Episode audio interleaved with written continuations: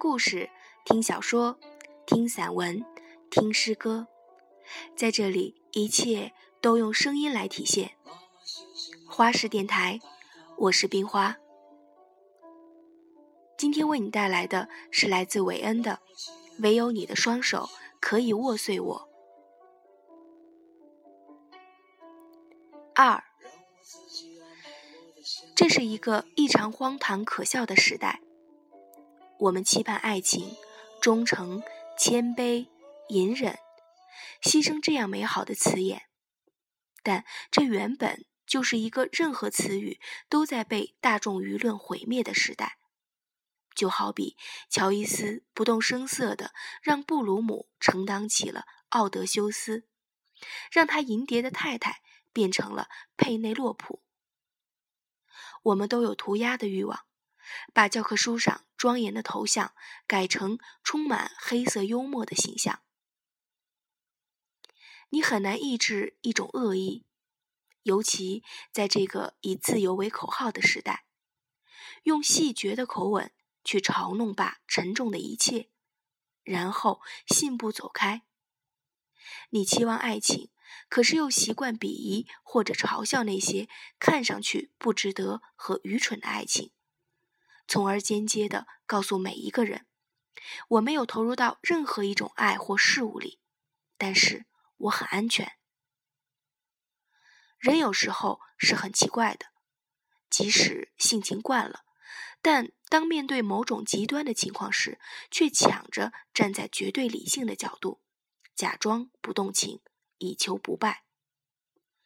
如果这么说，我倒希望自己的一生都是一个。败军之将。如果把我的一生写成一本书，我希望那本书可以取名为《我，堂吉诃德》。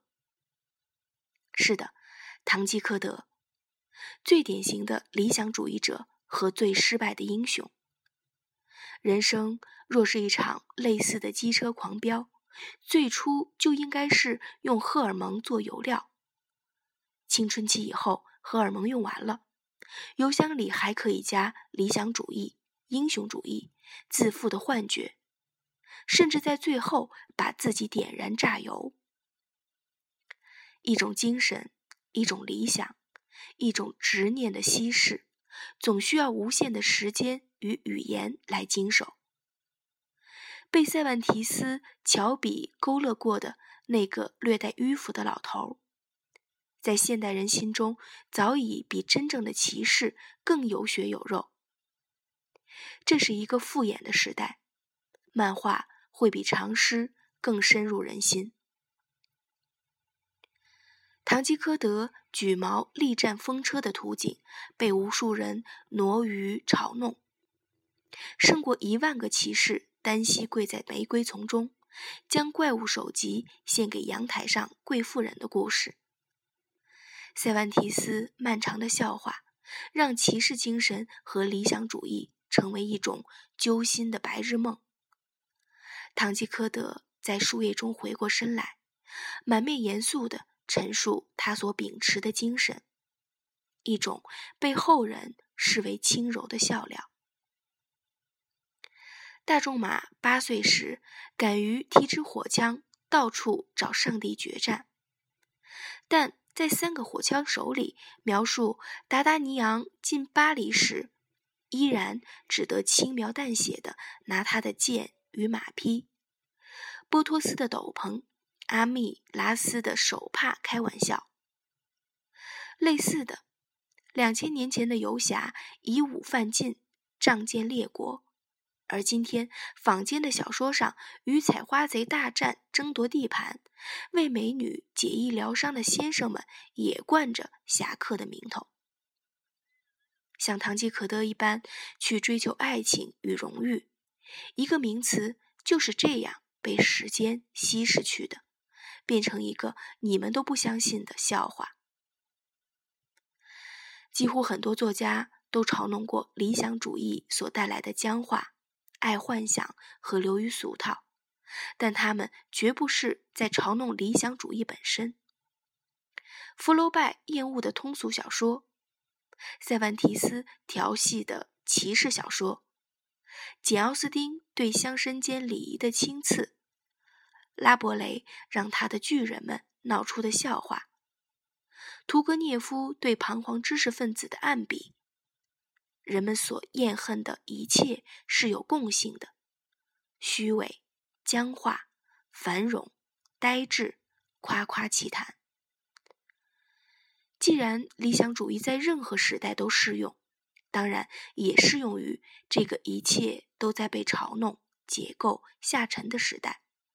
我们其实非常需要这些道德和精神来支撑。而促使我们反对这些精神的，也许仅仅因为他们本身的理想主义，在内心中，我们都权衡过，做一个悲剧英雄的代价太大。但又有谁甘心总做一个安稳的庸人？毕竟，在这个人人都对虚伪深恶痛绝的时代，认真的谈论谦卑、荣誉、牺牲、英勇、怜悯、诚实。或公正，会让你显得或天真透顶，或虚伪绝伦。在这个语言匮乏、泛滥、骗子与煽动家遍地的时代，无论你讲什么，人们都会理直气壮地说：“不要试图用你的思想来影响我。”可是到头来，却个个都在别人制定的游戏规则里孑然一身。就像万青的那首《十万嬉皮》，一个年轻人的理想和现实的惨烈搏杀，被极其优雅的描写，如同一部反差强烈的浮世绘。前已无通路，后不见归途，却又厌恶争执，不善言说。这几乎是对当代所有苦闷青年的谶语。二流大学毕业。不愿削尖脑袋出国，面对消费大潮的冲击和面色饥渴的父母，只能选择和社会苟苟营营，甚至没有勇气像塞万提斯笔下的那个老头一样，一人一马也可出征。在杨绛翻译的版本里，《堂吉诃德》的结尾甚是匆忙，意犹未尽。我似乎在哪里看过另一个结尾。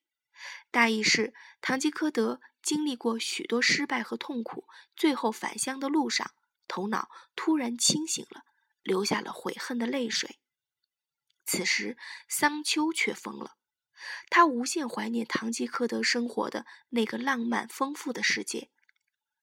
真实世界的平庸冷漠让人难以忍受，人生不应该像书里讲的那样平静、安静、平淡。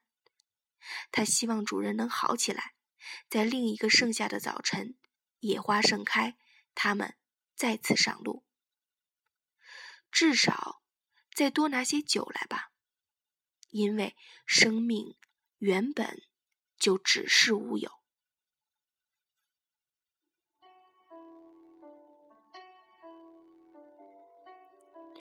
如果你喜欢我的节目，欢迎点赞、评分或转发。如果你有宝贵的意见，欢迎评论回复我。你还可以搜索公众微信号“花式”，关注并留言，给我一些好的建议。感谢你的收听，花式电台，我是冰花。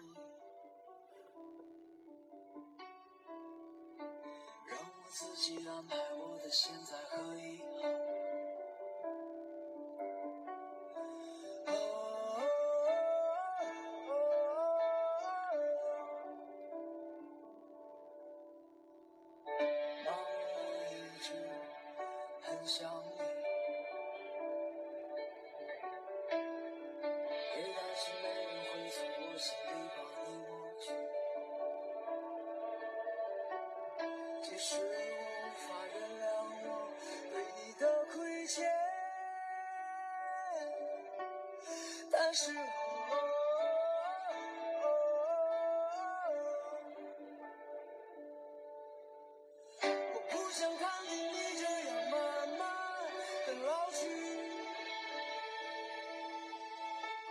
时常碰见自己心里面的软弱。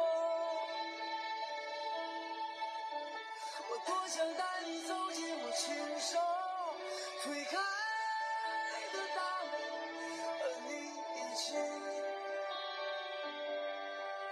走进。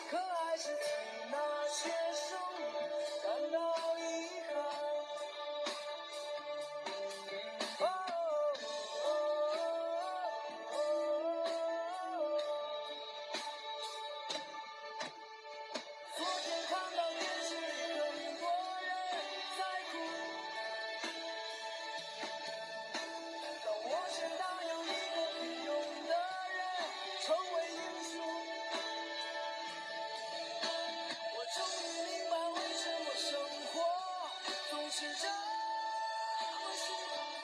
我是今坚强的人，我是今天。